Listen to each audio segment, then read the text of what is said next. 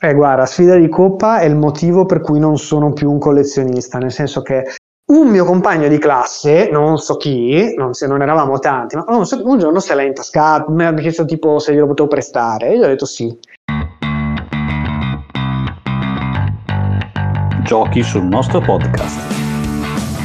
Il podcast ludico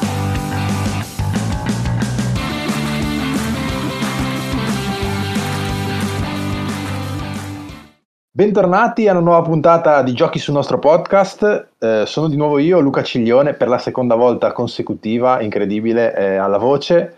E stasera c'è anche un motivo particolare. Infatti abbiamo come ospite eh, Marco Zamanni. Eh, ciao Marco. Ciao, ciao Luca, grazie per l'invito e ciao a tutti gli ascoltatori di Giochi sul nostro podcast eh, volevo subito raccontare questo aneddoto che Marco è un amico di Matte e quindi ha richiesto proprio che non ci fosse. Per, per... no, vabbè, Matte stasera non poteva, quindi eh, sono stato ben contento di, di, intervistare io Marco, quindi vabbè, benvenuto ancora una volta. E, Grazie. Bene, perché per chi non ti conoscesse, se, se vuoi presentarti e raccontare un po' cosa fai nel mondo, questo nostro di giochi da tavolo, libro game, eccetera, così sappiamo bene diciamo, chi sei. Allora, io sono Marco Zamanni e sulla Tana dei Goblin, in giro comunque per i forum, penso anche su giochi sul nostro tavolo, sono iscritto come Zakimos e um, mi occupo sostanzialmente di libro game, eh, soprattutto negli ultimi anni ne ho scritti parecchi e ho anche collaborato con vari editori come traduttore, editor, revisore, insomma faccio un po' quello che bisogna fare per far funzionare queste, questo piccolo settore, questo micro settore in Italia che però ci sta dando tante soddisfazioni.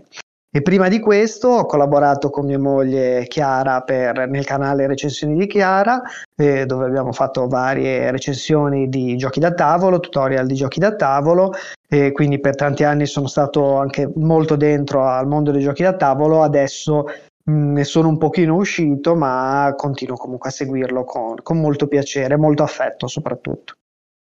Quindi c'è il fatto che sei venuto in un podcast concorrente ha causato sconquassi in famiglia o è tutto a posto? Non vogliamo mai averti sulla coscienza? Tutto a postissimo, anche perché comunque il canale di Chiara c'è ancora e continua a far uscire video, ma eh, molto più alla leggera. Diciamo che è passato da essere un non si può dire un secondo lavoro perché no, non siamo mai arrivati a quel livello, eh, però era diciamo una cosa molto impegnativa, adesso invece è più giusto un passatempo come forse era nato e, ed è tornato ad essere. Devo dire che siamo tutti molto più soddisfatti così, l'avere la possibilità di parlare dei giochi che le, che le piacciono, ormai fa praticamente tutto lei, eh, che le piacciono e non delle ultime novità, dover stare sempre dietro agli interessi del pubblico, a cosa attira in quel momento, alle novità dell'editore, è stata una, una vera boccata d'aria fresca ed è stato proprio quello che ci serviva per riconciliarci un po' con il mondo dei giochi da tavolo. Quindi massimo rispetto per chi riesce a continuare a fare questo, questo, lavoro in modo serio come, lavoro, ma onestamente avendo già delle altre occupazioni molto importanti da seguire, non, non avevamo voglia di, di, rendere un hobby un, un lavoro part-time. Certo, capisco, capisco. Va bene, niente, allora, quindi il libro game è una, diciamo, un settore che sembrerebbe in forte crescita.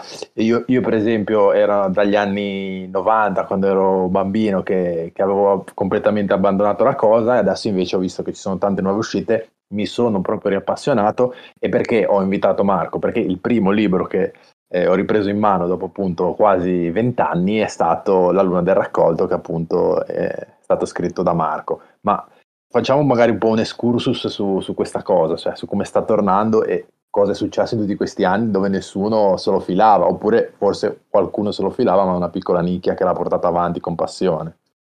È una storia molto affascinante per, per, tanti, per tanti, motivi, perché sui motivi, sulle ragioni per cui i libro game sono diventati così famosi negli anni 80-90 e sul perché poi abbiano smesso di essere popolari così repentinamente, abbiamo scritto, dedotto, discusso veramente tanto. Non c'è ovviamente una risposta, ci sono delle tesi. Io questa sera vi porterò le mie, le mie tesi, quelle eh, ipotizzate da, dai, più grandi, dai, più grandi, esperti del settore, però sa, la verità eh, non la sapremo mai. L'unica certezza è che il libro game nasce eh, come concetto in sé, per come, come concetto che, per come lo conosciamo oggi, il libro game nasce negli anni Ottanta come gioco di ruolo in solitario, attraverso il lavoro fatto da eh, Steve Jackson e Ian Livingston con lo stregone della montagna infuocata che sostanzialmente, la sto semplificando molto, ma per, fare, per essere rapidi, doveva essere una sorta di Dungeons and Dragons in solitaria, una, un'avventura in solitario per Dungeons and Dragons senza master, con regolamento semplificato. E il concetto però di narrativa a bivi, cioè un libro che a seconda delle proprie scelte si dipana in modo diverso, è molto precedente agli anni 80. Abbiamo addirittura dei primi esperimenti degli anni 20, degli anni 30. Abbiamo Borges che eh, ipotizza la, l'esistenza del libro game, addirittura in un suo racconto parla di un libro che contiene al suo interno tutte le storie, perché a seconda del, delle scelte eh, queste, queste, storie eh, si dividono in modo, in modo diverso. Abbiamo Sliding Doors che è posteriore ma rappresenta bene questo modo di di intendere il libro game, cioè la storia che dopo una scelta, dopo un bivio si biforca e prosegue in modo diverso. Abbiamo le tante storie per giocare di Gianni Rodari, delle fiabe che nel finale si ramificano, avendo finali differenti. Quindi il concetto di libro game fa parte del concetto più ampio di narrativa interattiva, narrativa bivi, narrativa, alcuni la chiamano addirittura ergodica, cioè con una lettura non lineare che pretende una fatica, un impegno da parte del lettore. E, però il libro game, per come lo intendiamo noi, cioè gioco di ruolo in solitaria, gioco, sfida da vincere, Nasce, dicevamo, negli anni Ottanta con eh, Ian eh, Livingston e Steve Jackson. E questo tipo di sfida piaceva tantissimo ai ragazzi, ai ragazzi soprattutto degli anni 80-90, perché andava a colmare un vuoto che all'epoca video, i videogiochi soprattutto non erano in grado di colmare. Ti trovavi veramente immerso in un dungeon, in una sfida da risolvere quasi sempre fantasy, e dovevi tu come eroe dovevi eh, vincere, dovevi sconfiggere il libro. E sulla base di questa, di questo, diciamo di, di questa base creata da, da Ian Livingston e Steve Jackson sono state poi create tantissime serie diventate famose tra gli, anni 80 e 90. Cosa è successo negli anni 90? Eh, eh, c'è chi sostiene che negli anni 90 i videogiochi sono diventati così popolari da soppiantare questa, questa, questa, esigenza di avventura in solitario perché se uno voleva affrontare un dungeon poteva farlo eh, con un videogame, se uno voleva poteva farlo con Ultima eh, su PC, metti che non erano ancora così popolari i PC, ma anche semplicemente quando i JRPG diventarono così famosi con la PlayStation 1, evidentemente quella narrativa avventurosa la potevi trovare, un ragazzino la poteva trovare in un videogioco. C'è chi invece sostiene che si è esaurita la spinta iniziale i libro game hanno, sono diventati delle copie di se stessi, per cui i libro game che uscivano a metà, fine anni 90 tendevano a ripetere semplicemente i canoni già stabiliti da quelli precedenti e non aggiungevano nulla di nuovo. Le ipotesi sono state probabilmente una di queste due o forse entrambe insieme. Fatto sta che verso la fine degli anni 90 questo genere è completamente scomparso dai radar e nonostante vendesse tantissime, tantissime copie in Italia, all'estero, in Europa, però attenzione, sempre solo in Europa, negli Stati Uniti non sono mai arrivati i libro game, sono scomparsi e sono rimasti appannaggio di una strettissima cerchia di persone che sono quelle che poi hanno formato in Italia Libro Games Land, eh, che ha cercato, questo sito che ha cercato di mantenere vivo il libro game in Italia per tutti gli anni, finché poi tra il 2013 e il 2016-17, ecco che questa fiammella ha ricominciato a bruciare. Come mai? Eh, no, non lo sappiamo. Anche qua ovviamente ho delle ipotesi. Ma una, cioè una cosa che io stavo pensando io, anche guardando, nel senso comunque i titoli che, che, ho giocato, adesso ho giocato appunto il tuo, poi ho giocato anche 49 chiavi, ehm, che mi è molto piaciuto, eccetera.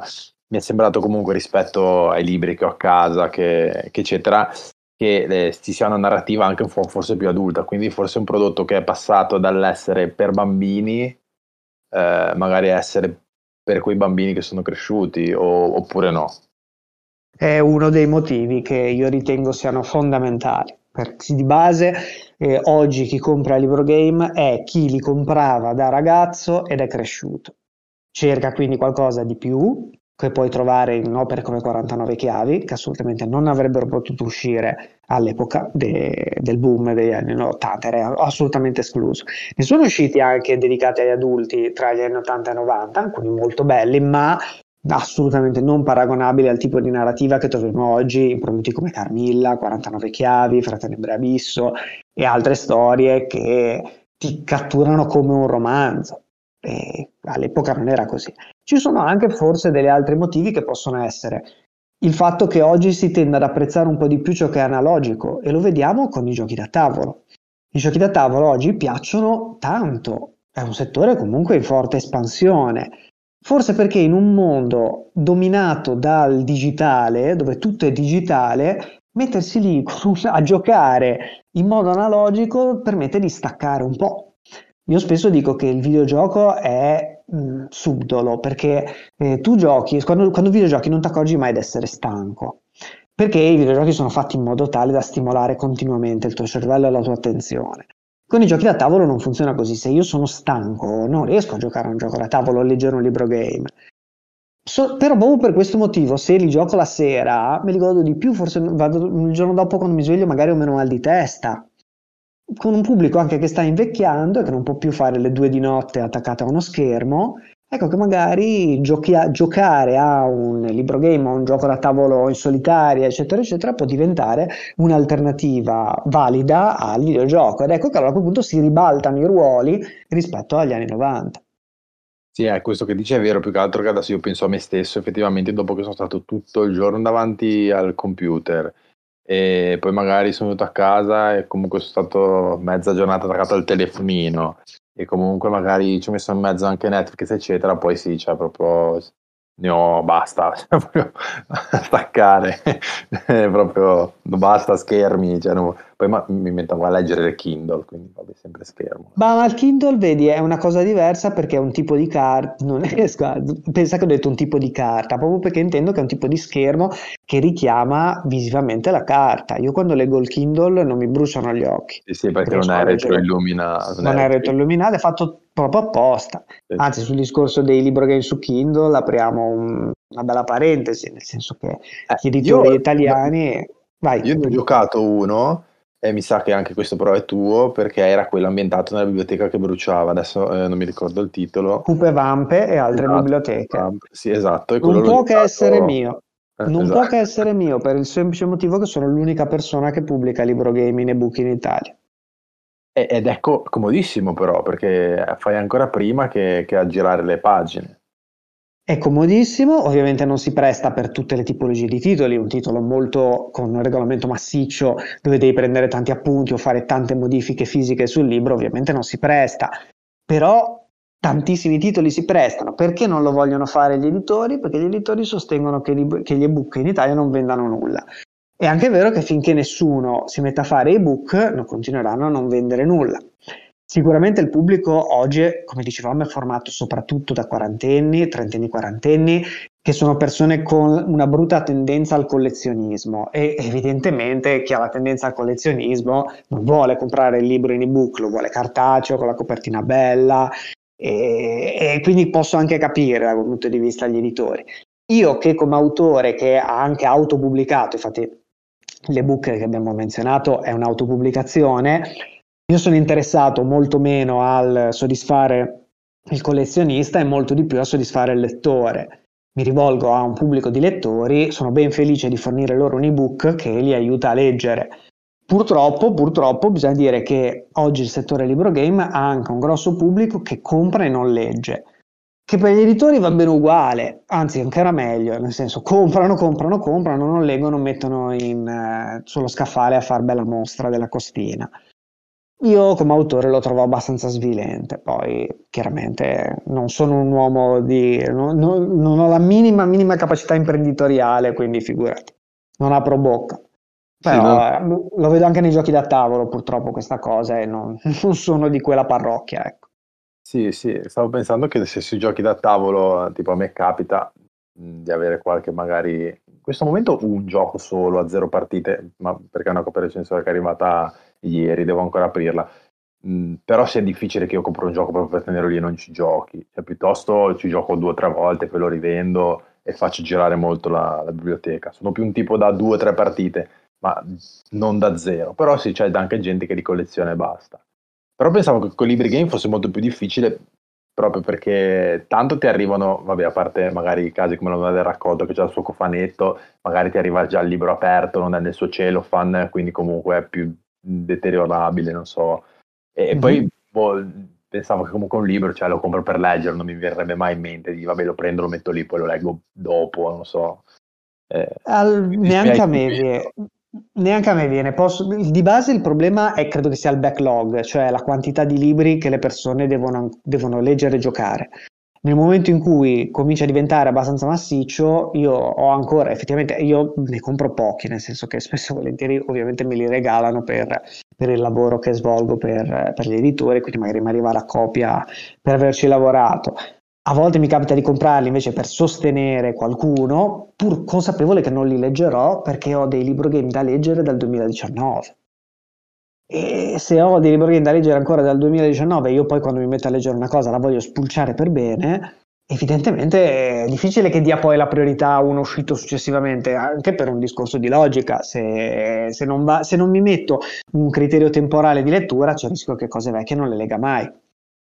E quindi nel momento in cui il backlog diventa massiccio, eh, quindi qui anche ci introduciamo in un problemino del settore che c'è, del fatto che escono per, negli anni tra il 2019 e il 2021 sono usciti tanti, tanti, tanti libro game rispetto a quanto effettivamente poi l'utenza era in grado di assorbire. Con il risultato che oggi, per fortuna, e questa è una notizia positiva, gli editori hanno finalmente deciso di tirare un po' il freno non l'hanno deciso loro, eh, secondo me, sono stati costretti dalla crisi economica, dalla crisi della carta, che ha reso impossibile stampare per molti mesi. Questo però ha obbligato gli editori a tirare un attimino il freno con vantaggio di tutti, del settore, dei lettori, degli editori stessi, secondo me, sul lungo periodo. Perché così facendo la singola uscita che esce ha più visibilità e la dimostrazione ce l'abbiamo con 49 chiavi, che è l'ultimo grosso libro game a essere uscito nel settore di edizioni Aristea, e sta avendo una visibilità e un successo pazzesco. Questo non l'avrebbe se oggi uscisse già il mio libro, che sarà il prossimo di Aristea, che, che dovrebbe uscire, forse no, forse ne esce uno ancora prima, ma comunque Aristea ha altri due titoli in uscita e uno è mio, ma se le 49 chiavi non avesse avuto sue, i suoi mesi di visibilità sugli scaffali, eh, nelle bacheche di Facebook, eccetera, eccetera, non avrebbe potuto avere la stessa, la stessa distribuzione. Quindi oggi assistiamo a questo momento in cui stiamo un attimino trovando una quadra su quanti titoli debbano uscire, perché un po' un problema dei boom è anche quello, cioè va tutto benissimo, siamo tutti felicissimi, però si rischia di intasare il mercato. Secondo te, cioè, il fatto che blog di settore, cioè adesso parlo anche di noi, eh, iniziano a interessarsi, diciamo, al libro game, quindi andare a fare recensioni, video, eccetera, questo è comunque una cosa vantaggiosa. Io obiettivamente, tipo 49 chiavi, l'ho scoperto guardando una trasmissione su Dungeon Dice e tra l'altro non avevo capito niente, pensavo che fosse eh, proprio una cosa con 49 enigmi da risolvere, quindi non avevo minimamente min- capito cosa, cosa era. E, e, poi invece ehm, sì, comunque un libro che è abbastanza atipico, ma comunque molto narrativo. Ehm, quindi... Secondo me è, un'ottima, è, uno, è, veramente un'ottima cosa, ma di più è fondamentale, perché quello che, di cui davvero oggi il settore ha bisogno, una volta superato questo boom, derivato, come abbiamo detto, in buona parte dalla nostalgia e in altra parte dal volersi riavvicinare a un qualcosa di più, analo- di, qualcosa di più analogico, Evidentemente però il, il pubblico lo, lo, abbiamo un pochino esaurito in questi anni, specie con la pandemia che ha portato molte più persone a stare in casa, a stare da sole e quindi a voler leggere. Quindi è stato tutto molto positivo, ma è un pubblico limitato che si sta, secondo me, già esaurendo. Bisogna trovare un pubblico più ampio. E questo pubblico più ampio i, eh, gli editori l'hanno cercato per lungo tempo, eh, in, altri, in altri modi, nelle fiere, eccetera, eccetera. Poi le fiere sono scomparse. Anche questo è stato un grosso problema per il settore perché si basava molto sulla, sulla, vendita in fiera. E infatti adesso l'ultima play che c'è stata è andata molto bene, molto bene, ma anche a Luca probabilmente andrà tutto benissimo. Ma se potessimo allargare ancora sarebbe un bene. E per me allargar, allargarsi al mondo dei giocatori da tavolo è positivo. È difficile ma positivo. Difficile perché il giocatore da tavolo come, pers- come archetipo, diciamo, e eh, poi per carità, ci sono milioni di tipi di giocatori da tavolo. Non è il lettore tipico. Il giocatore tipico ama stare in compagnia e il libro game invece è proprio pensato per essere fruito da soli. E, e, soprattutto non è che ami particolarmente leggere come dimostra il proliferare dei tutorial su YouTube, no?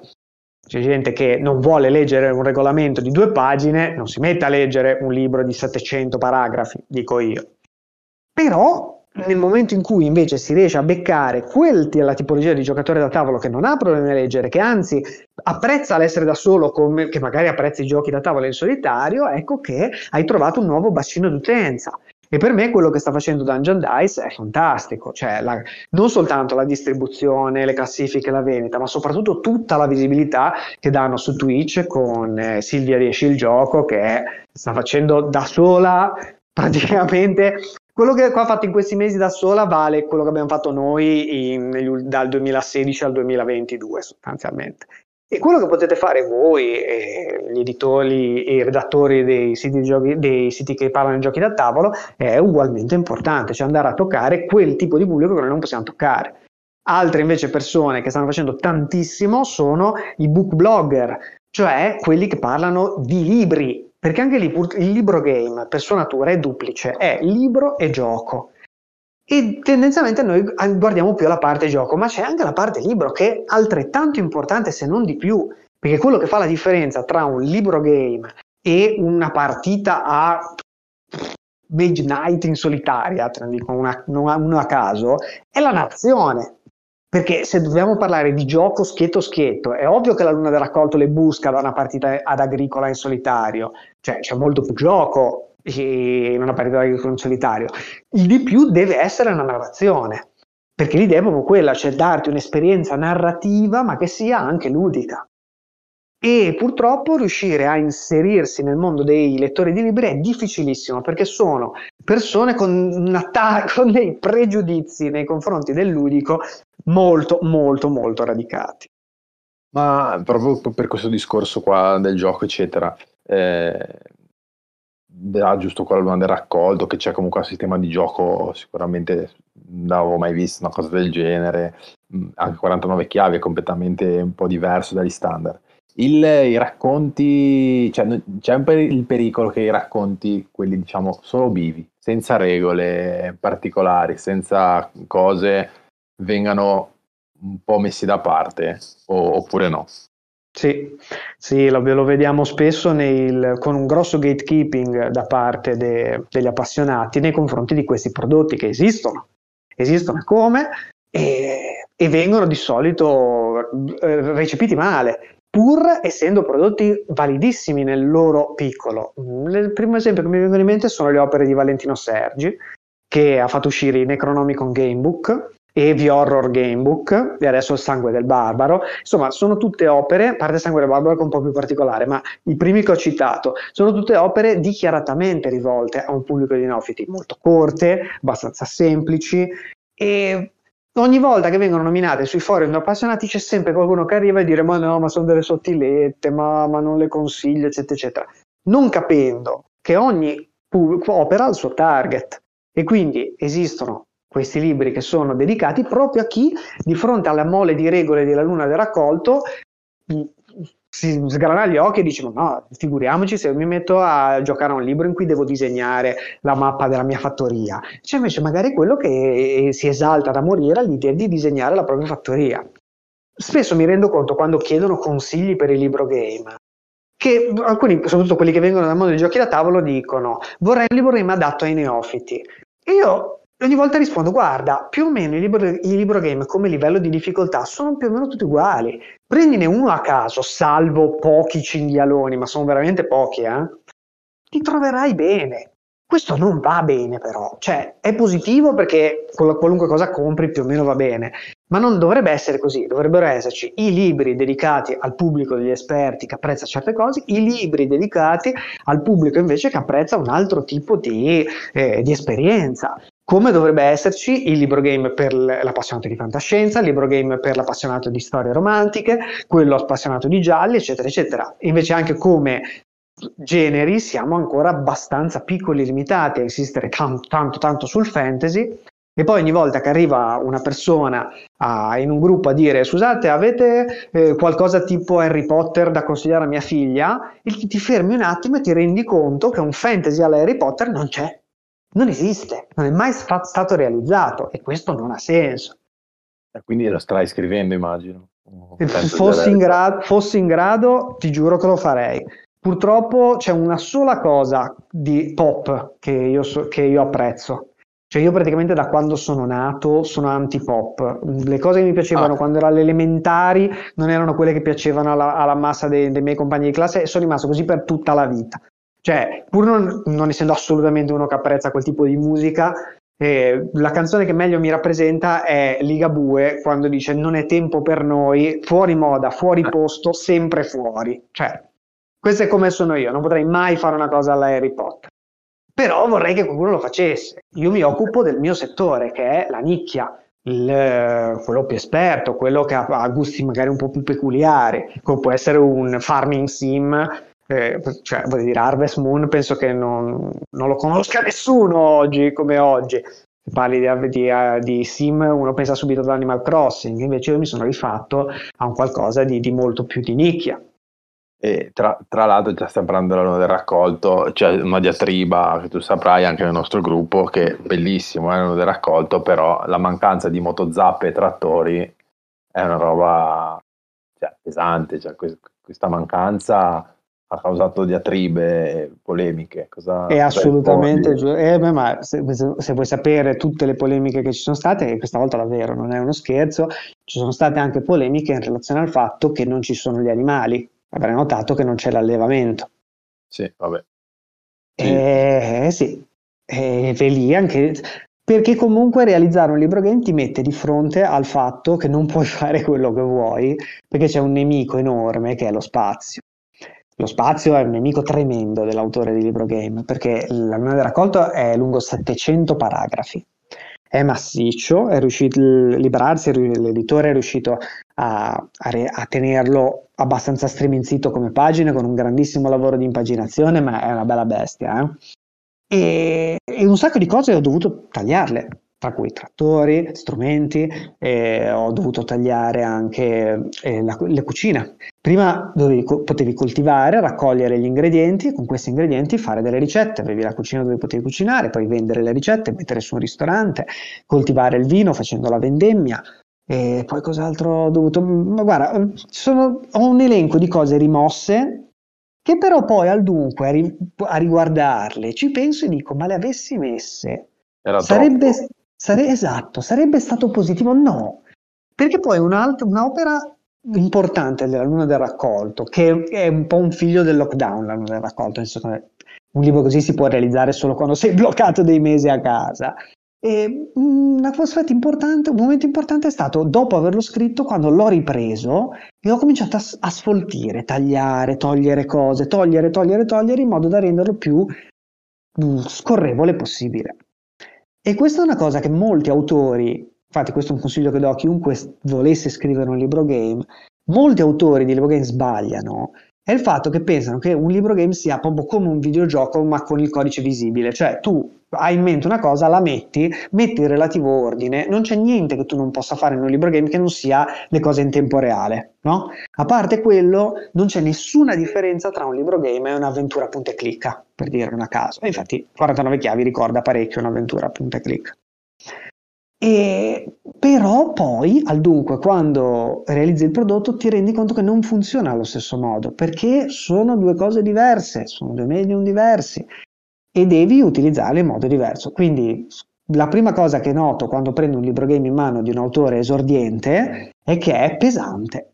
C'è troppa roba, spesso inutile, eh, che carica di carico mentale il lettore dovendogli far ricordare, segnare 200.000 cose, ogni paragrafo stai lì a cancellare, scrivere, cancellare, scrivere, cancellare, scrivere, cose che poi al dunque nell'economia dell'esperienza non danno niente e non si concentra su ciò che è veramente importante, cioè, come dicevo, far vivere un'esperienza. Fa un po' ridere perché invece anni fa, quando prendevi in mano un, il libro di un esordiente, lo notavi subito perché eh, erano tutti falsi vivi cioè praticamente falso, si intende per falso bivio quei, la situazione in cui ti do due possibilità, ma tanto non importa quello che scegli, la storia prosegue come ho deciso io. Certo. Erano praticamente all'inizio tutti fatti così. Eh, adesso invece, per l'influenza del gioco da tavolo, ci sono tanti autori che vengono dal mondo dei giochi da tavolo o dai GDR e che vogliono portare questo loro amore per le meccaniche perdendo completamente di vista quello che deve fare un libro game. Il libro game deve farti vivere come protagonista un'esperienza. È anche un modo fantastico per far vivere al lettore qualcosa che lui non può immaginare. Cioè, come può essere il nome del raccolto, io volevo far vivere più o meno l'esperienza di un contadino, con le, i pregi e i difetti della vita contadina, con anche tutte le, le difficoltà, le, i problemi, eccetera, eccetera. Io volevo che arrivate alla fine dell'esperienza il lettore potesse guardarsi dentro e dire però è stata una faticaccia mostruosa, ma che soddisfazione, che è esattamente quello che senti dopo che hai passato una giornata con una zappa in mano. Con una zappa in mano ho già tutti i calli, quindi eh, sono scarsissimo, ho le mani proprio, infatti mio padre mi prende in giro. Eh, però...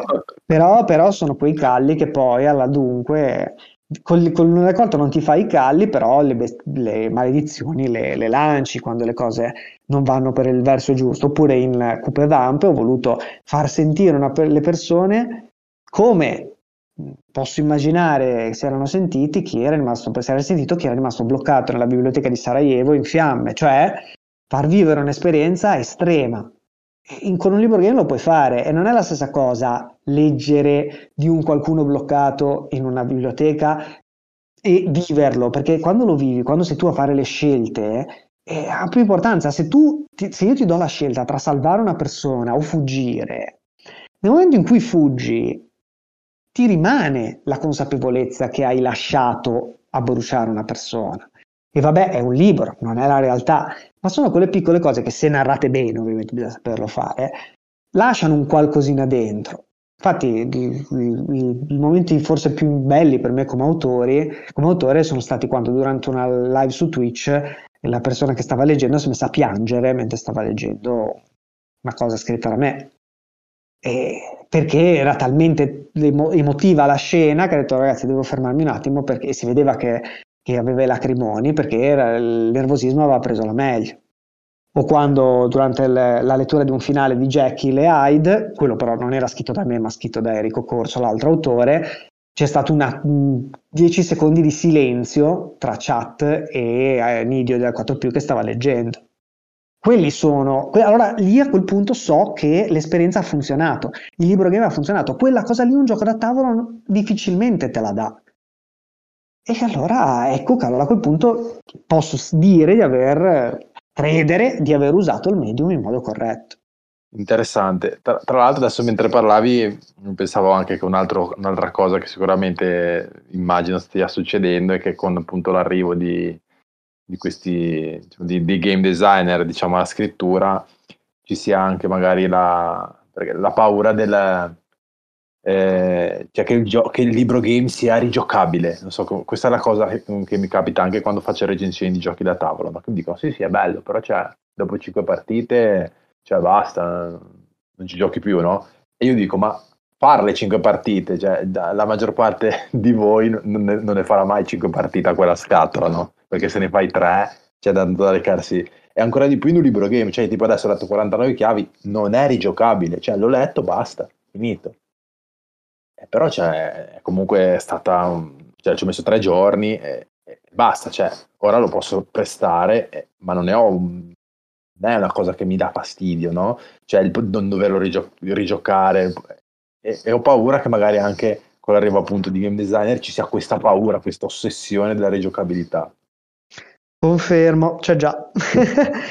e io, diffic- io, in quello ho difficoltà a accettare questo cambio, per cui il libro game deve essere più rigiocabile, eh, ma deve essere un'esperienza in- molto importante una volta, cioè deve dare un'esperienza più personalizzata possibile. Cioè tu leggi una storia, le ipotesi sono due, o un'esperienza più personalizzata possibile, tu leggi una storia e la senti veramente tua, e poi a quel punto il finale magari è anche negativo e sei soddisfatto lo stesso perché è stata la storia, era giusto quel finale lì, la storia come l'hai creata tu, oppure come nel caso di 49 chiavi, un grosso puzzle eh, da vivere e risolvere. Questi sono i due paradigmi che oggi vanno, quelli che piacciono ai lettori.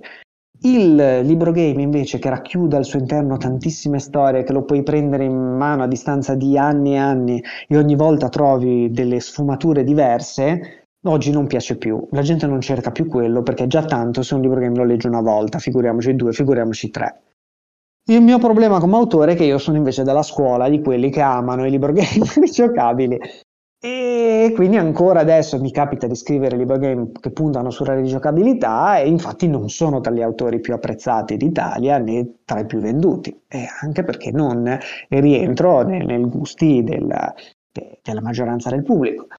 E ora sto cercando molto, molto lentamente, con fatica, di adattarmi a, nuova, a, questo nuovo modo di scrivere, perché effettivamente, come dici tu, oggi il pubblico vuole questo e il pubblico non ha torto o ragione, il pubblico apprezza quello.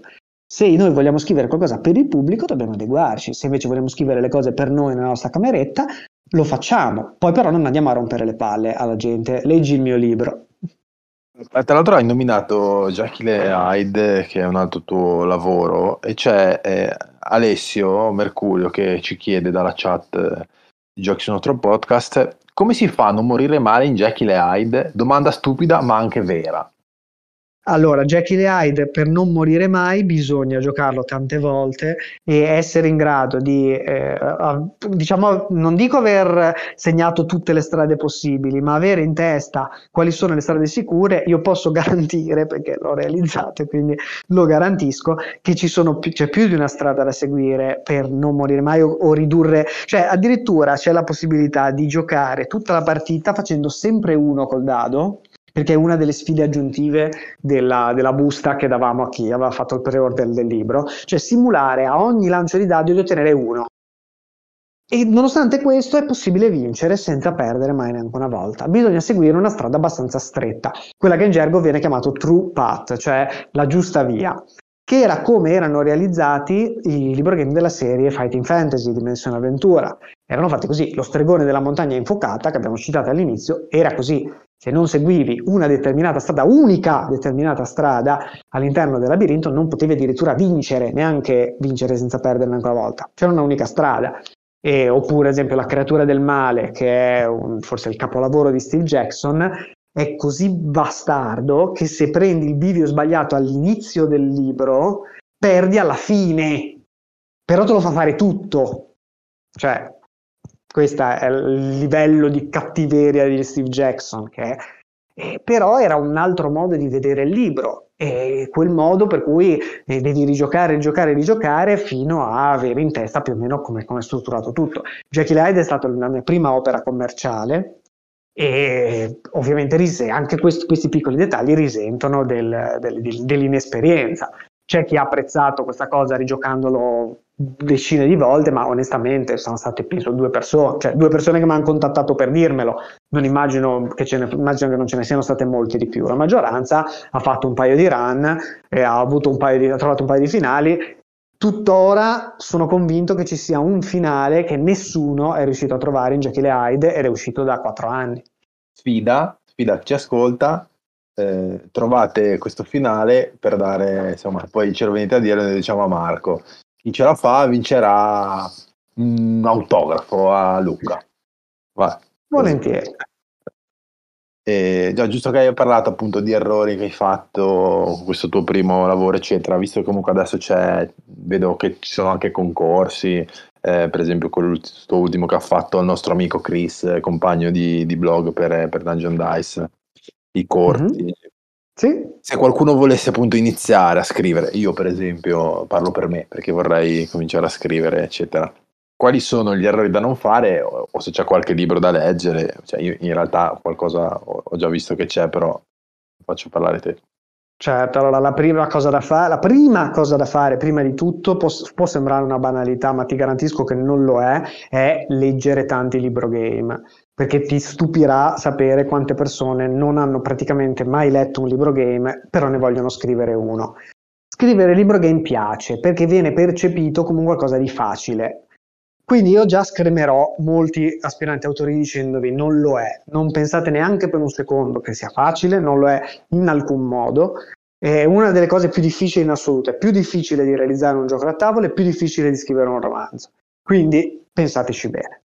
Questo non significa invece partecipare, non comporta partecipare ai concorsi perché nei concorsi il, il, numero di pagine è estremamente limitato, di conseguenza un piccolo corto lo può fare davvero chiunque. Però saper realizzare un piccolo corto non significa saper realizzare un'opera intera. Per familiarizzare, comprare, leggere tanti libri in modo da capire che cosa vi piace in un libro e cosa non vi piace, per non fare gli stessi errori. Prendere poi il manuale Scrivi la tua avventura di Mauro Longo, il più importante autore italiano di libro game, che è estremamente dettagliato, estremamente chiaro e spiega davvero tutti i trucchetti del mestiere. C'è anche un libro più risalente che Costruire i libri gioco di Andrea Angiolino, che è lui invece il grande maestro degli autori italiani di libro game, nonché autori di giochi da tavolo, ha realizzato tra le più belle opere italiane esistenti a Bivi. E, e poi, una volta letti questi, questi lavori, cominciare con i corti, partecipando ai concorsi. Ma di base, guardate, davvero l'unico vero consiglio che vi posso dare è non, non, focalizzatevi sul gioco, non pretendete di realizzare giochi da tavolo su carta, perché a nessuno piacciono i giochi da tavolo su carta. Non è vero, non è nessuno, solito discorso, ci sono milioni di giocatori, c'è anche chi apprezza i giochi da tavolo su carta. Ma voi non state facendo, non mi state facendo un mazzo pazzesco per settimane, mesi, per realizzare qualcosa che leggeranno in tre. Cioè, se lo volete fare, per carità, ma siatene consapevoli. I giochi da tavolo su carta non piacciono a nessuno e dite la verità, probabilmente non piacciono neanche a voi. Però vi viene da farli. Eh, io lo so perché io sono di questa parrocchia. Io odio i giochi da tavolo su carta, poi ogni tanto mi viene voglia di realizzarli. Non so bene perché fun- funzioni in questo modo il cervello umano. Ricordatevi che il libro game funziona come medium nel momento in cui o di, permette al lettore di vivere un'esperienza in prima persona o permette al lettore di plasmare una storia a seconda delle sue scelte oppure si risolve in un puzzle, in una sfida da, da superare nelle sue pagine. Quindi identificate una di queste tipologie, tutte cose che io vi sto dicendo rapidamente, ma che trovate nel manuale di Scrivi la tua avventura, nei corsi fatti da Tambu eh, per il libro game design, con i videocorsi che potete trovare. Non andatevi a infilare nel voler prendere il vostro gioco da tavolo, videogioco preferito e trasformarlo in racconto. E soprattutto, ultimo consiglio, ma forse il più importante, non dimenticatevi che state scrivendo un libro game, quindi non trascurate la parte testuale. Se non sapete scrivere in italiano, o imparate a scrivere in italiano, o non scrivete un libro game. Perché questa è veramente una cosa che a me, da bravo genovese come sono che non le mando a dire, mi fa veramente imbestialire. Cioè il fatto che tante, tantissime persone oggi siano convinte, ma non solo nel nostro settore, in generale, di poter scrivere avendo delle basi di italiano da terza media. Addirittura gente che scrive peggio di come scriveva le medie. Io lo vedo nel mio lavoro, faccio l'avvocato, quindi leggo cose scritte da altri tutti i giorni. E vedere persone di 5 uomini di 50 anni laureati che ti mettono la virgola tra soggetto e verbo fa un attimino girare i cosiddetti. Dire, ma ragazzi miei, sono errori che al liceo te li insegnavano con la penna blu. Ora, con i computer, con i telefoni, con, eh, con, i social, eccetera, eccetera, abbiamo tutti un po' disimparato a scrivere. non lo so, io non sono uno di quelli che dice che la narrativa dovrebbe adeguarsi alle nuove forme di comunicazione. Credo che anzi la narrativa dovrebbe essere qualcosa che ci aiuta a, to- a toglierci un attimino da questa devoluzione delle forme di comunicazione che abbiamo subito per vent'anni. E quindi niente, ragazzi, scoprite, riscoprite la scrittura, andatevi a recuperare i vostri libri di italiano del liceo, scoprirete che un sacco di boiate che avete preso come abitudine di scrivere perché l'avete lette in libri scritti male, o in libro game scritti male, in regolamenti scritti in italiano coi piedi, che non è così che si parla, non è così che si scrive, magari comincerete anche ad apprezzare una narrativa di, di livello un pochino più, più, alto anche per quanto riguarda i romanzi. Ecco. O, le, ser- o sì. le serie televisive, altro settore che che ha messo proprio la croce sulla buona narrazione, ma qui andiamo oltre il tema di questa serata. Però bisogna, eh, spezzo una lancia che però i prodotti che, che ho letto io adesso, eh, libri game eh, appunto hanno una proprietà di linguaggio, una ricchezza eh, di lessico che nei libri game anni 90 non c'erano, cioè si vede proprio che c'è stata un'evoluzione pazzesca eh, in questo senso, nel senso quelli che arrivano veramente poi in libreria adesso hanno una cura, un, senso, sono stato stupitissimo, cioè veramente della qualità. Perché dietro comunque ci sono persone, cioè gli editori, davvero, davvero di alta qualità. Cioè, noi, voi vedete il libro come arriva negli scaffali, non è così che esce dalla penna degli autori, non è così che esce neanche dalla mia penna, è un lavoro di squadra. Eh, la differenza oggi tra le autoproduzioni e le opere editoriali è veramente marcatissima. Mentre nel gioco da tavolo è diventata un po' più sfumata con Kickstarter, eccetera, eccetera, ma, ma come c'è anche lì, nel libro game si sente davvero tanto. E lo dico anche per le mie opere, cioè, eh, benché sia orgoglioso delle opere che ho fatto uscire in autoproduzione, le ho fatte uscire in autoproduzione perché non c'era modo di farle uscire con editore. Cupe e Vampe è una raccolta di racconti e le raccolte di racconti non hanno particolare mercato. Fortezza Europa Londra nel 2019 parlava di immigrazione clandestina e sparare agli immigrati. Ecco, non era... oggi, oggi probabilmente me lo pubblicherebbero, ma all'epoca era un argomento troppo divisivo per, per poter essere toccato da un editore. Infatti l'ho dovuto far uscire da solo. E la differenza però si vede, si vede tanto.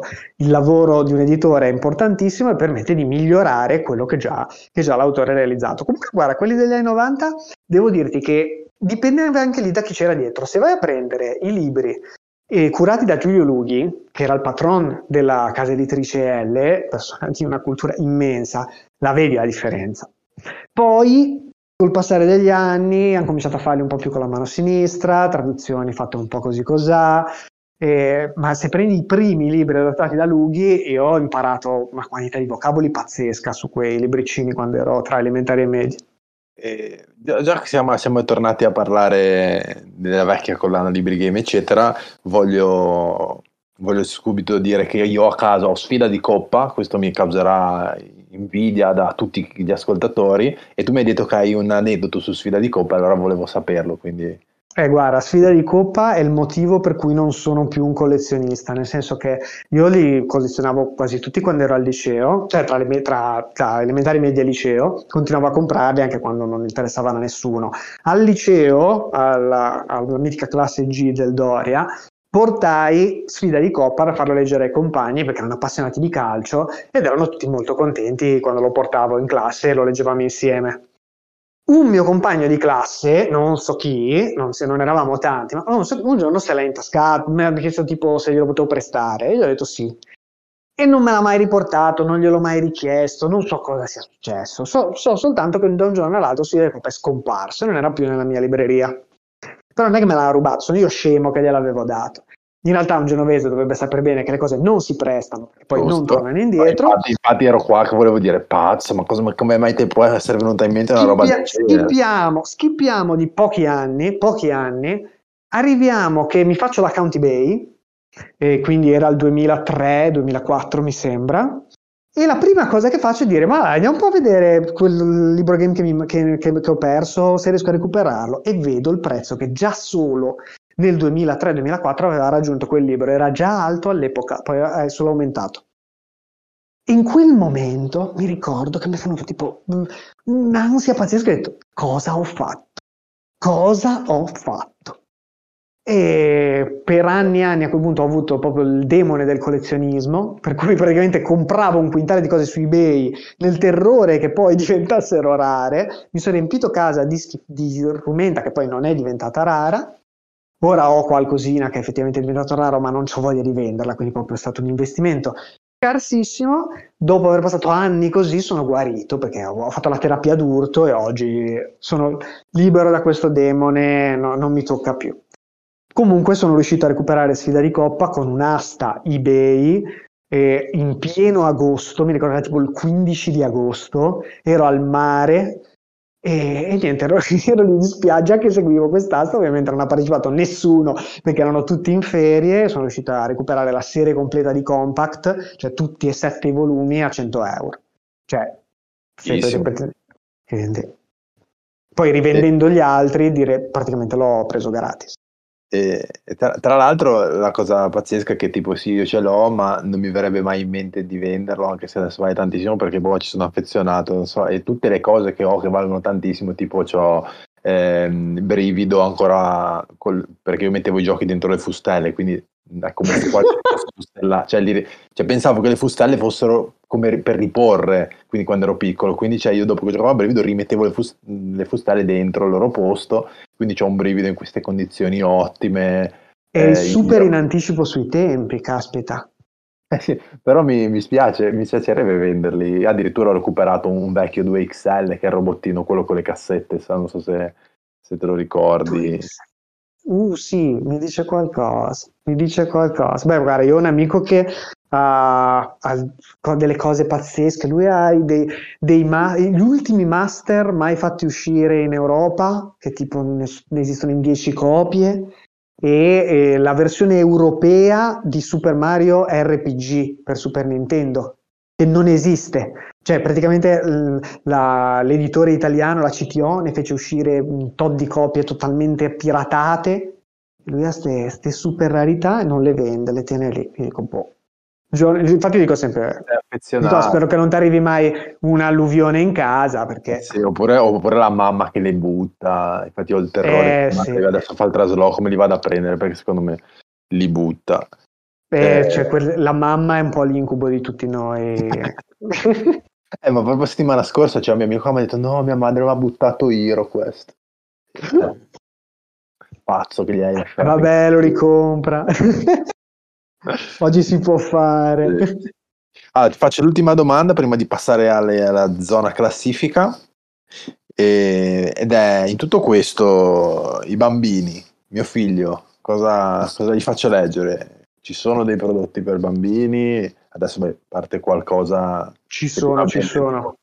C'è tanta, c'è tanta, bella roba che purtroppo non facciamo noi e questo è un grosso peccato. Capisco che non si può, anzi come dicevo prima è bene avere un proprio target, ma un po' spiace perché i bambini sono il destinatario perfetto per il libro game. Un bambino di sua natura apprezza già il libro game perché quando racconta una storia, un bambino lo vedrai con... Eh, non te la racconta mai allo stesso modo. Cioè, se un bambino racconta una storia, prima la racconta in un modo, poi la riracconta, la racconta in modo diverso.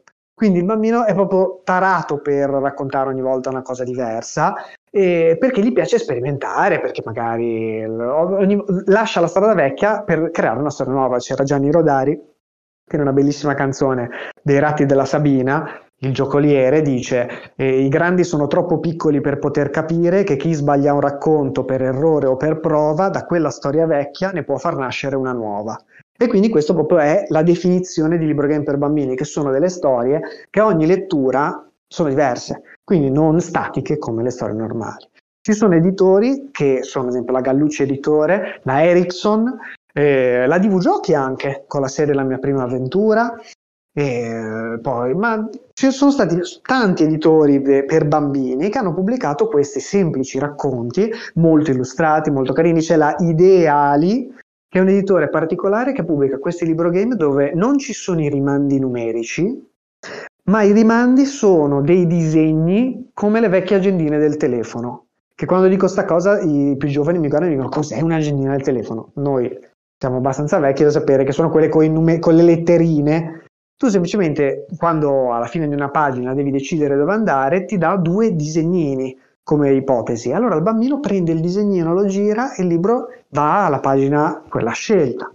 Oppure ci sono gli Shelby, che sono delle bellissimi racconti eh, senza parole di un topolino di campagna che gira tra, tra, tra, vari, tra varie pagine seguendo le frecce. E ci sono anche questi appunto i fumetti game che sono dei fumetti abivi senza testo, con poco testo, con molte illustrazioni. Sono tante tante ipotesi per i bambini e visto che sono uno dei più grossi gruppi di lettori in Italia, vorrei che ce ne fossero ancora di più. Adesso ne faremo uscire a breve per Libro Games Land un racconto a Bivi che è stato scritto da me, cioè è stato scritto da mio nipote, che io poi ho sistemato, mio nipote ha 9 anni, l'abbiamo fatto insieme proprio per cercare di creare qualcosa che piacesse ai bambini, visto che io da solo non sono, non sono in grado, non ho quella testa.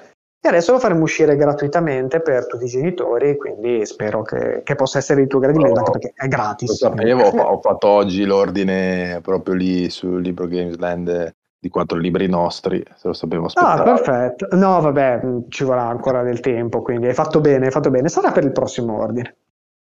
Va bene, allora adesso prima della, del finale con le tue top, e diamo la linea al Kogo che ci dice tutte le novità. Di Libri Game ancora non si sta occupando ma Kogo hai sentito devi anche occuparti di queste dalla prossima puntata. E tutte le novità di giochi da tavolo della settimana e niente. Vai Kogo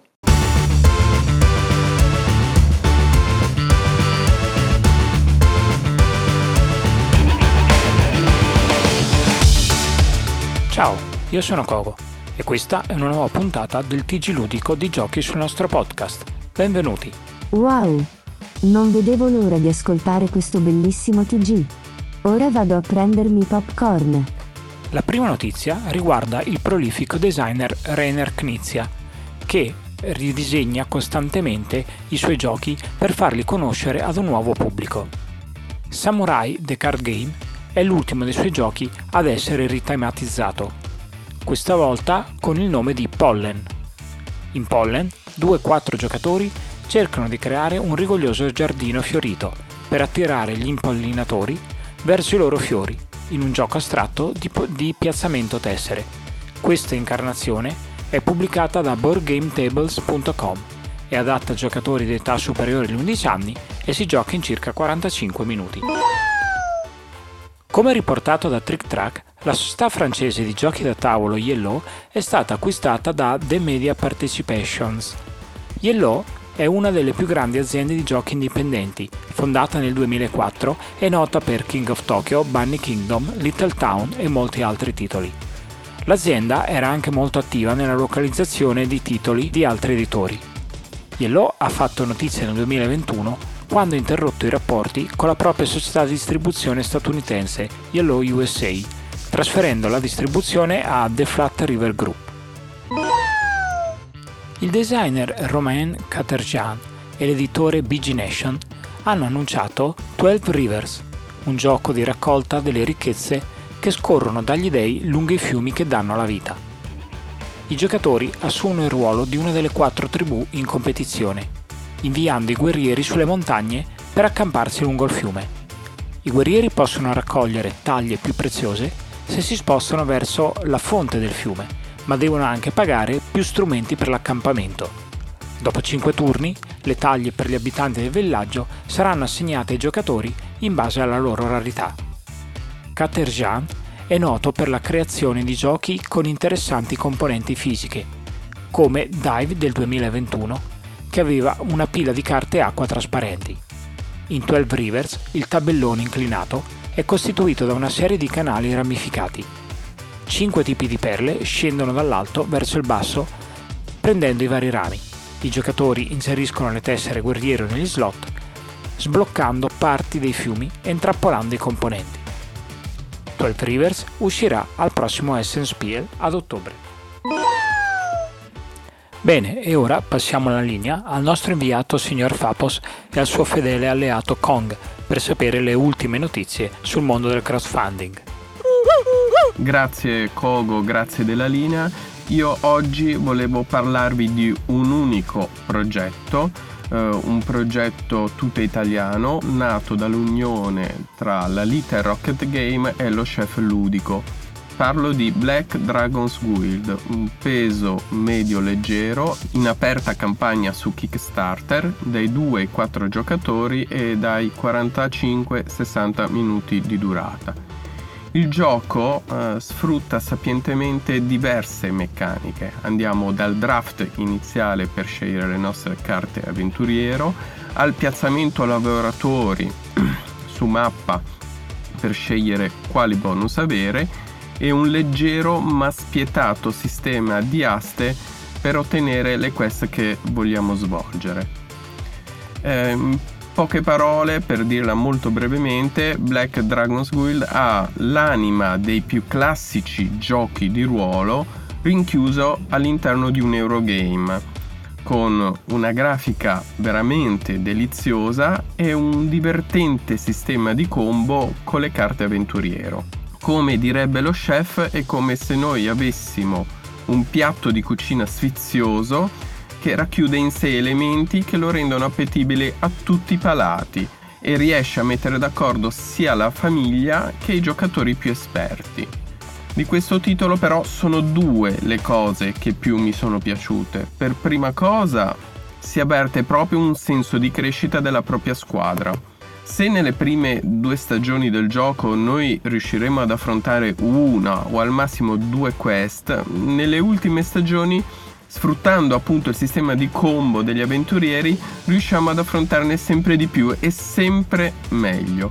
E poi il secondo fattore sono i soldi per pagare i nostri eroi perché ne abbiamo veramente pochi e dobbiamo stare attenti a gestirle. In poche parole, no money, no quest. E questo è uno dei due fattori che potrebbero apprezzare soprattutto i palati più raffinati. Il pledge, il pledge base è di 39 euro IVA inclusa, ma c'è la possibilità di avere il print and play a 9 euro. In questo momento il progetto è stato già finanziato e si chiuderà poi il 25 ottobre. Inoltre vi dico che la Little uh, Rocket Game ha portato in anteprima il gioco ad Essen e quindi sarà uh, possibile vederne anche il prototipo in tutta la sua uh, forma. Da Fapos è tutto, linea allo studio. Mamma mia quanto è moscio questo Fapos. Mi è venuta voglia di cambiare podcast. Grazie ragazzi, c'è tempo per chiudere con un'ultima notizia che arriva direttamente da Cranio Creation. Il 14 ottobre 2022 è il day one previsto per l'uscita di The Hunger, il gioco di Richard Garfield in cui interpreteremo dei vampiri che si svegliano dal loro torpore al primo sbocciare delle rose eterne. Avremo tempo fino all'alba per correre fino al labirinto e cogliere il bocciolo più bello, dando la caccia agli umani che incontreremo sulla nostra strada, seducendo i famigli affinché ci aiutino e aumentando i nostri poteri per diventare il vampiro più famoso. Ora è davvero tutto, non mi resta che salutarvi e darvi appuntamento fra sette giorni. Ciao!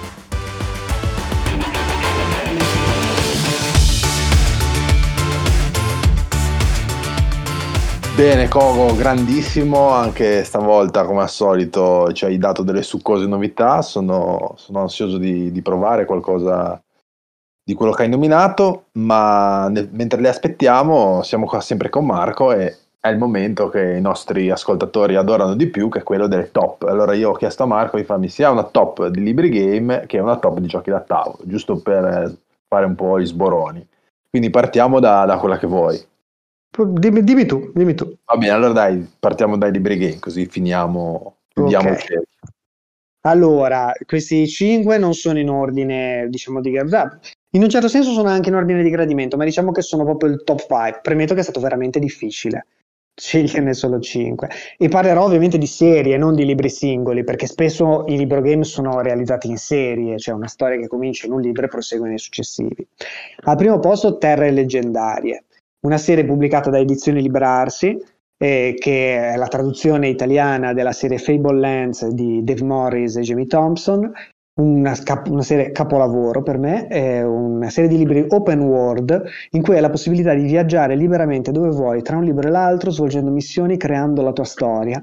A me piace definirli più che Skyrim in formato libro game, come li definiscono in molti, dei generatori di storie fantasy, per cui tu cominci e a seconda di come ti muovi, ecco che vai a creare la tua storia. Assomigliano infatti molto di più, più che a Skyrim, a Tales of Arabian Nights, che per la missione di Morris è stato un gioco da tavolo che lo ha ispirato a realizzare questa serie. Quindi se siete amanti di quel tipo di, di, esperienza, cioè creare la tua storia muovendoti liberamente in un mondo dove non c'è una missione principale, puoi fare veramente quello che vuoi, questa serie capolavoro è assolutamente consigliata. Quindi Terre Leggendarie, edizioni Liberarsi. Sì, Terre Secondo... Leggendarie, Terre Leggendarie ci ho, avuto un problema fondamentale. Eh, che vabbè, un po' quello di non avere una missione principale, no? come dicevi, ma mi ha un po' lasciato spiazzato, nel senso che a un certo punto non sapevo più cosa fare. Ma la cosa invece che mi ha proprio bloccato è che a un certo punto tu puoi comprarti la casa, ti segni che hai la casa in quella città e puoi andartene a casa. Io a quel punto sono andato a casa, basta, mi sono messo a dormire, stavo sempre lì. È giusto così, vuol dire che quella storia era finita così, che il tuo personaggio aveva trovato il suo, il suo ruolo. Il problema è che molti giustamente si approcciano aspettandosi qualcosa di diverso e quindi magari sono spezzati. Per questo io faccio il disclaimer all'inizio dicendo approcciatevi dicendo siete arrivati in queste terre, create voi la vostra storia. Oggi sono usciti cinque libri e tra, a breve ne uscirà il sesto. Sì, Avete puoi anche, giocare... puoi anche cambiare da un libro all'altro. Certo, puoi anche era... cominciare da un altro libro e cambia tutto. È pazzesco, guarda. Però certo, devi avere quella mentalità. A me piace iniziare con un personaggio ex novo girare e vivere l'avventura seguendo un filologico, però me lo trovo io il filologico. Quindi, ad esempio, se appena sono arrivato da qualche parte ho, eh, non so, eh, trovato la, i soldati della baronessa, ecco che decido che in quel libro io che cosa farò? Io decido di diventare il campione della baronessa e mi comporterò per tutto il libro come il campione della baronessa. Se invece voglio diventare un pirata, io diventerò un pirata e mi comporterò da pirata per tutto il libro. E lo puoi fare, puoi ruolare in modo pazzesco però di state, sta al lettore far funzionare la cosa. Per me sono la versione libro dei Rolling Story Cubes, cioè tiri e vivi un'avventura. Quindi a me piacciono tantissimo, sono sicuramente di nicchia, ma tutto, come dicevo in questa, all'inizio in questa intervista, tutto ciò che mi piace è di nicchia, purtroppo ho la testa fatta male. Beh, comunque cioè, io ci ho giocato, è molto bello, anche Christian aveva parlato molto bene sul nostro blog, quindi era difficile trovarli eh, per, quando aveva parlato, iniziato a parlare due o tre anni fa, nel senso che io eh, ancora, eh, diciamo, so, di vari Dungeon Dice così non, non li vendevano ancora e, e, e, in libreria era impossibile trovarli, nel senso io ero andato da libraccio, li ordinavo, non arrivavano, ora invece per fortuna è più facile. E eh, questo vale per tutti i libri che andiamo a nominare, mi sa. Al secondo posto ho messo sempre un'opera di Dave Morris, che per chi non l'avesse capito è il mio autore preferito e si tratta delle opere che fanno parte della serie Critical If, che all'epoca, eh, questi sono tra gli ultimi libro game pubblicati in Italia negli anni 90, venivano chiamati all'epoca realtà virtuale. Oggi si chiamano Critical If e due in particolare sono usciti anche adesso di nuovo per edizioni di Liberarsi in italiano e sono Cuore di ghiaccio e I misteri di Baghdad. Allora, Cuore di ghiaccio per me è stato uno di quei momenti prima e dopo Ce n'ho tanti nella mia vita di autore e di lettore, ma Cuore di ghiaccio forse è uno dei più pesanti. Cioè, una volta finito quel libro, io non ero più la stessa persona di prima. Per tanti motivi, eh, per i significati che questo libro contiene, per come è strutturato questo libro, per il fatto che è un libro che è uscito in Italia nel 95, la prima edizione 94-95, ma è, è, tanto adulto per come narra le cose, per i suoi finali, per la morale che porta dietro. Cioè, Morris era un autore per ragazzi, ma era un autore per ragazzi come, eh, come erano gli autori per ragazzi un tempo. Ora, però, in effetti, io non leggo oggi di cose ragazzi, non voglio parlare male degli autori dei ragazzi di oggi, ma cioè quegli autori che scrivevano cose semplici, ma che ti lasciavano davvero qualcosa dentro, per cui poi eri cresciuto un pochino dopo che l'avevi letto le, quelle cose. I cuori di ghiaccio è, che, è un libro che va letto, cioè non, non, non ci sono altre possibilità. Misteri di Baghdad è più semplice, nel senso che ha, però anche quello ti prendevi un libro che, se, che, era ispirato alle mille e una notte, ma che conteneva all'interno una descrizione, una ricostruzione, pur con l'inserimento della magia, così fedele di come doveva essere la vita all'epoca in Arabia che è pazzesco, cioè invece di essere la classica avventura stereotipata alla Aladdin, era un qualcosa che va letto, non dico di più per evitare spoiler. Due libri che sono facilmente reperibili oggi, senza dadi, regolamenti semplicissimi, una pura gioia da leggere. Dave Morris, capolavoro, cioè autore di capolavori, non c'è Bloodzord in questa classifica dei 5, ma se fosse un po' di più ci sarebbe anche Bloodzord e tutto ciò che ha scritto. Il più grande autore vivente che continua a produrre un sacco di cose fantastiche, tra l'altro. Tanto io mi sono eh. segnato, praticamente sto già acquistando mentre ne parli. Guarda, su questi due vado abbastanza tranquillo, perché a meno che uno non sia proprio un fan dei dadi, che non può fare a meno de- dei dadi, questi due libri non... Tra l'altro io, io, i dadi li, li sempre, mi hanno sempre dato fastidio in realtà nei libri game, eh, tanto perché non avevo mai dadi e quindi cioè, usavo quelli stampati sopra che e poi perché c'era comunque alla fine cioè, ho sempre barato, cioè se era per un dado che non andava avanti me ne fregavo e aprivo la pagina finché non veniva il dado giusto, quindi poi alla fine sono un po' superflui forse. Eh sì, bisog- diciamo che bisogna saperli usare eh, perché come dici tu nel momento in cui poi il lettore bara allora ti viene da chiedere perché tu li avevi inseriti. C'è un motivo per inserirli ma come avrei capito io quando si comincia a parlare di queste cose andrei a parlare avanti per tutta la notte quindi mi fermo, ma diciamo che sulla questione dadi e libro game potremmo farci tre ore di puntata. Eh. Annoierei chiunque, ma io ci goderei tantissimo. allora, andiamo al punto, al, al punto 3 dove troviamo, qui ho voluto inserire un'opera italiana di adesso.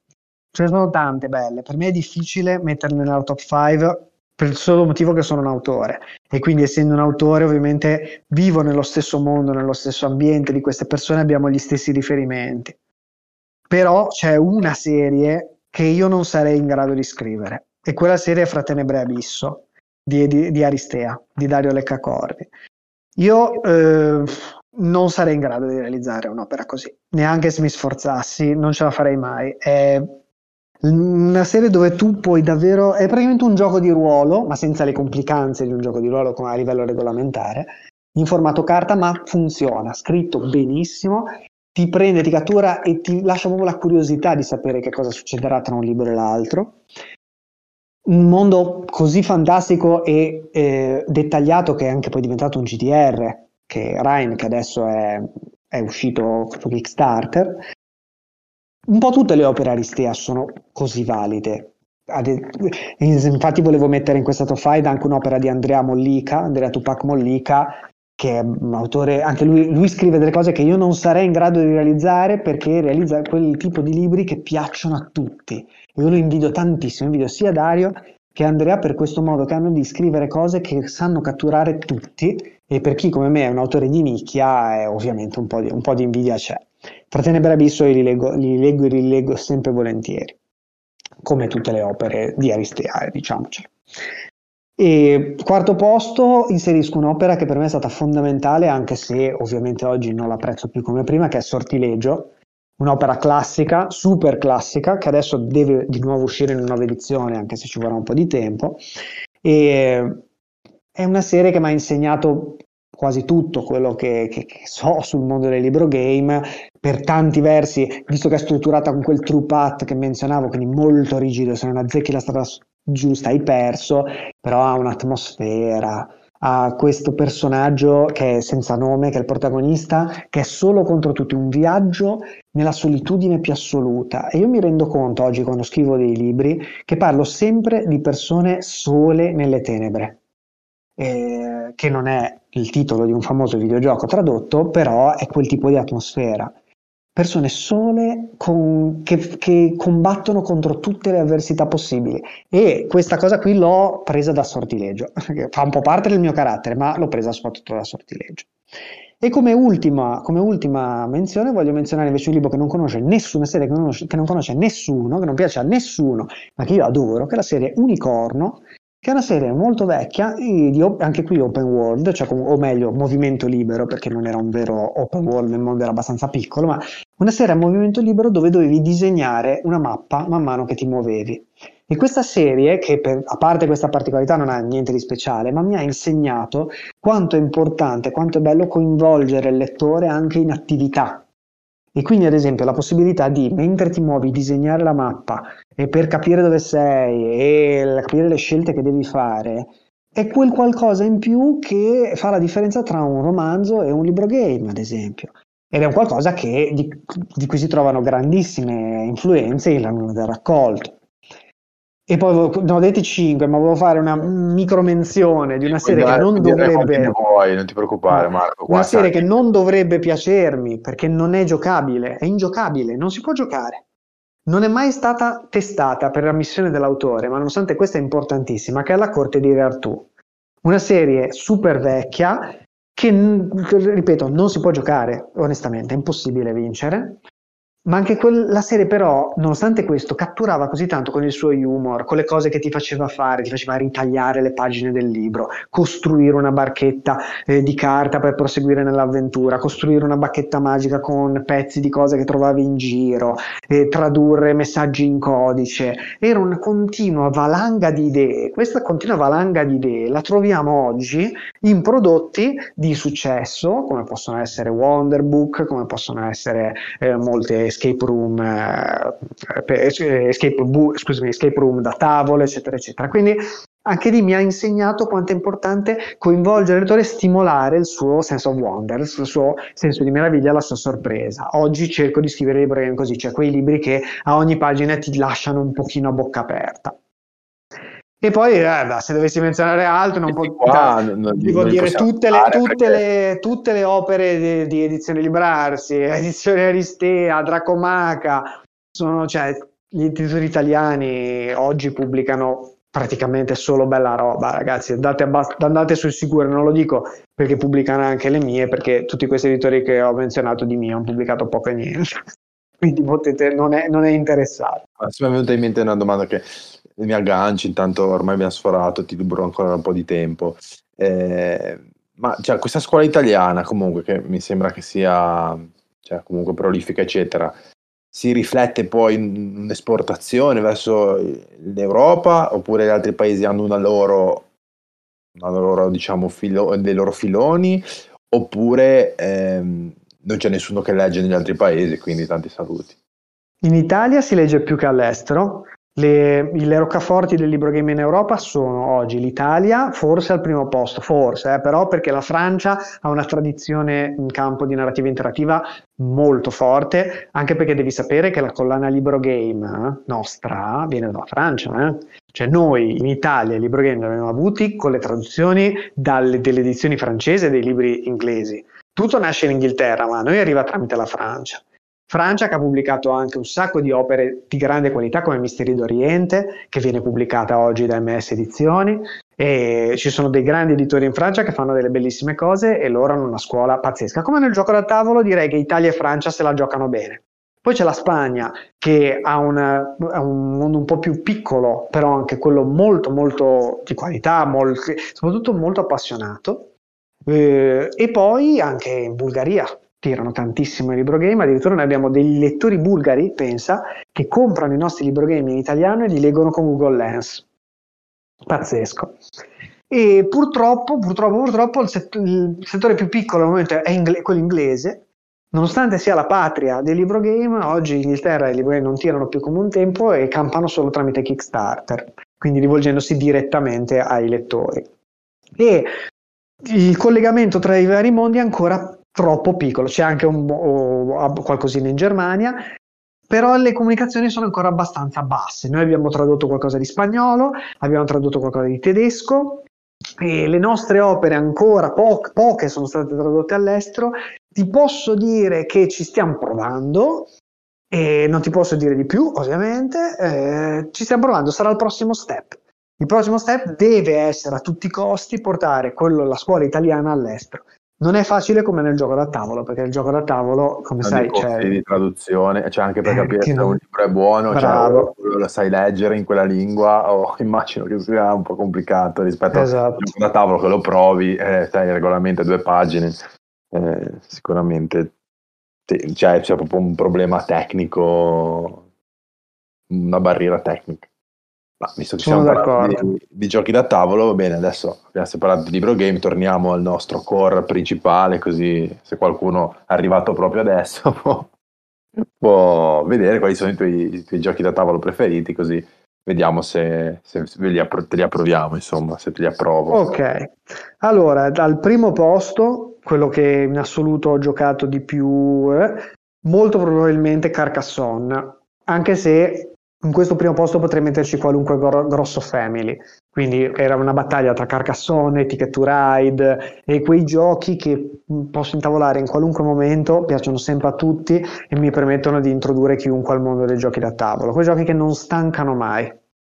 Al secondo... Che, che, di solito insieme a me c'è Davide Simarino, non so se, se lo segui sul blog, comunque lui ha, è un appassionato di Carcassonne e ha tutte le espansioni, quindi sarebbe stato contento di questa tua scelta. Però non sarebbe stato contento nel momento in cui gli avessi detto che io Carcassonne per me è solo il base. No, no, lui era contento lo stesso. Lui, ah, okay, perché per me è solo il base. Di, la... Ha più di mille partite all'attivo a Carcassonne base. Perché quindi... la cosa bella di Carcassonne, in generale i family, ma anche Ticket to Ride, è che hanno più anime al loro interno. Puoi giocarli easy, puoi giocarli tagliagola, puoi giocarli competitivo, hai, tanti mo- hai lo stesso, un unico strumento per giocare in tanti modi diversi. E cosa puoi volere di più da un gioco da tavola? A me Carcassonne non piace, eh. eh io sono eh, quello sempre un po'... No, no, ma perché comunque cioè, ah, io odio quello lì che si sdraia nell'erba, cioè cosa ti sdrai, cioè cosa ti sdrai nell'erba, cioè, stanno facendo, ci sono i ladri che corrono, le città che costruiscono, qua si sdraia nell'erba. Quello con i super neofiti non lo metto, infatti. Poi al secondo posto ho messo Gloomhaven, Gloomhaven anzi, perché è l'unico mastodonte che non mi abbia mai stufato. Ci ho giocato tantissimo la versione scatolona, la versione PC, eh, la versione quella Joseph Lion. È l'unico gioco di questa tipologia che non mi stanca mai, che non ho difficoltà a ricordare le regole, soprattutto, che è un po' il mio problema con gli American o gli ibridi American Eurogame. E di Glover ricordo sempre le regole, lo gioco sempre un piacere, mi dà sempre delle forti emozioni, la cosa della gestione delle carte è fantastica.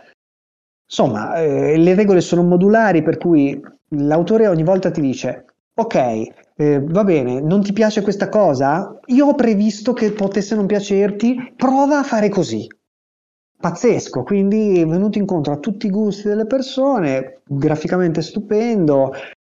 Che dire, per me è il massimo eh, che si può desiderare da, da, quel, da, quella tipologia di esperienza. Ecco. Dico, certo, qui...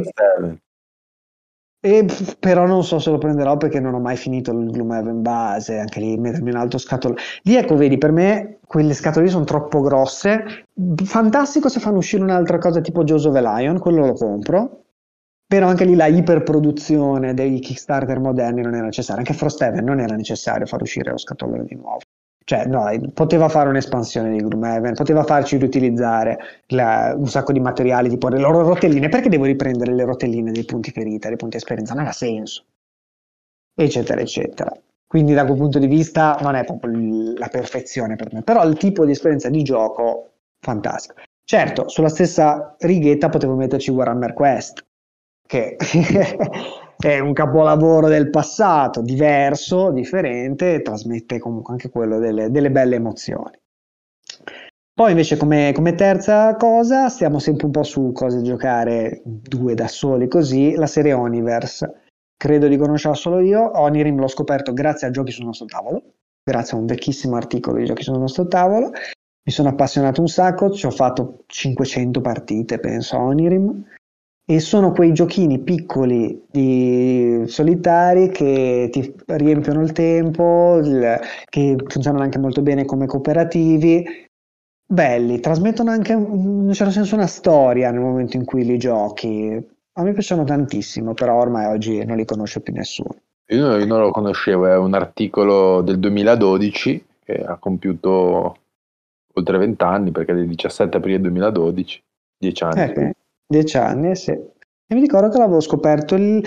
forse lo... no, allora no, perché l'avevo comprato prima, però sarà probabilmente...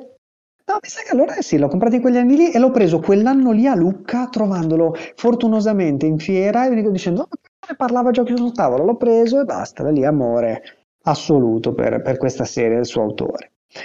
Poi come quarto posto ci metto i giochi a ruoli nascosti perché questi li metto nel momento in cui siamo in tanti, cioè in tanti allora ecco che ti tiro fuori un The Resistance, Lupus in Tabula, One Night Ultimate Werewolf, a seconda di quanti siamo. Sono giochi che secondo me coinvolgono, piacciono, eh, stufano presto, indubbiamente, ma fanno quello che devono fare. Soprattutto nelle serate con tante persone mi hanno spesso salvato la serata con pochi materiali, quindi approvatissimi. E ultimo di queste 5 voglio menzionare le serie Deckscape e Unlock e in Deckscape ci infilo dentro anche ovviamente Detective e ci infilo anche Wonderbook che non è proprio della serie ma dai le influenze ci sono e si vedono l'autore. C'è, c'è sempre lo zampino di Martino Chiacchiera dietro. Sono dei giochi che io gioco sempre volentieri e mi stupiscono sempre. Ho giocato recentemente il Dexcape Alice nel Paese delle Meraviglie, Alice in Wonderland, è pazzesco, pazzesco. Ho fatto giocare tutta l'estate a 5-6 gruppi di persone diverse, tutti innamorati. Cioè, quello, quella, quell'esperienza lì sono, è il gioco da tavolo moderno. Se devo dire cos'è il gioco da tavolo moderno, i giochi di Martino Chiacchiera. Eh, non puoi sbagliare praticamente.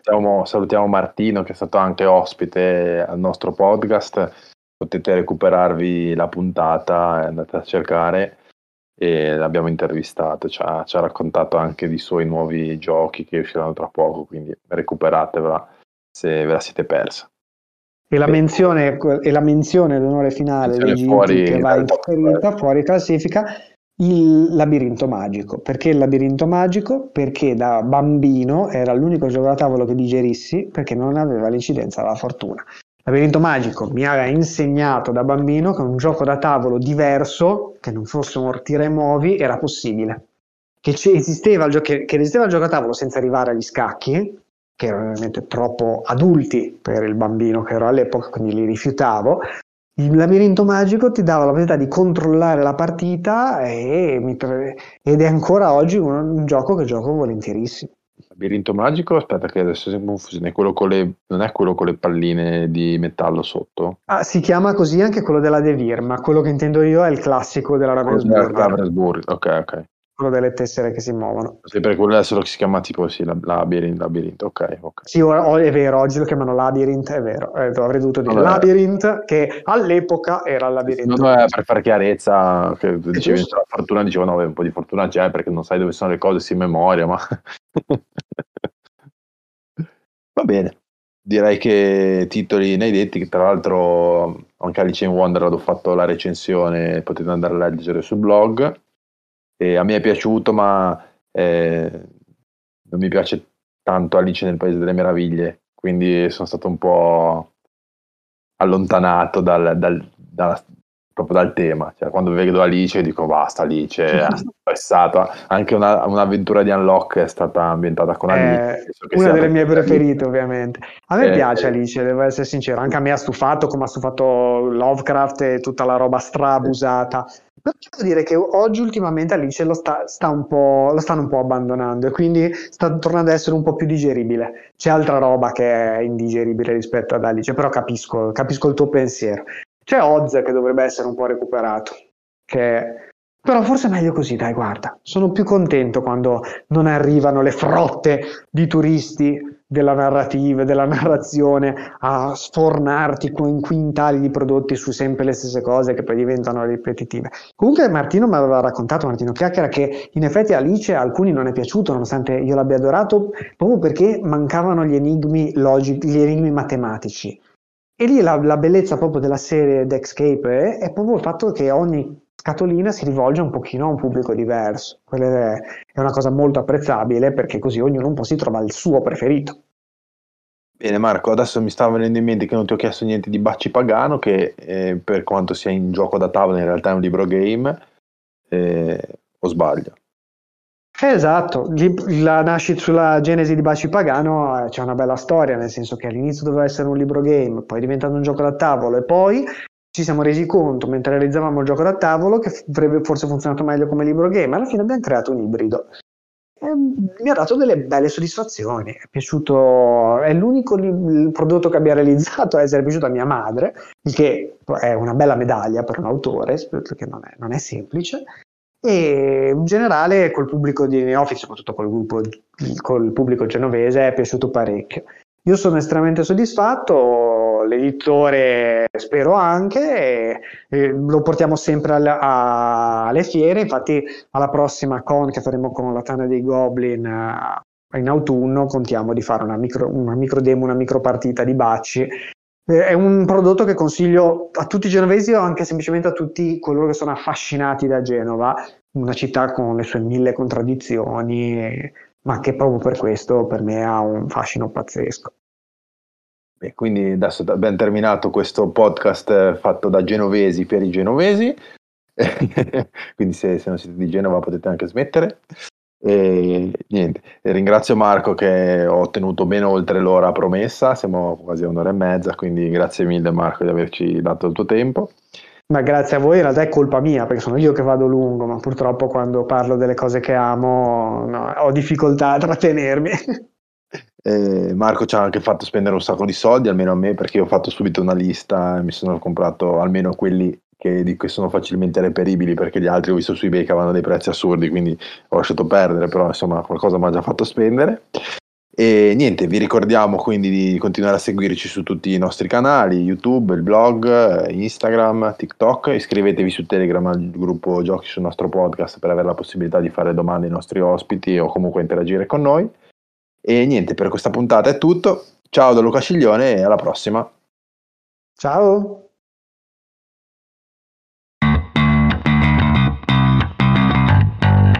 Giochi sul nostro podcast. Il podcast ludico.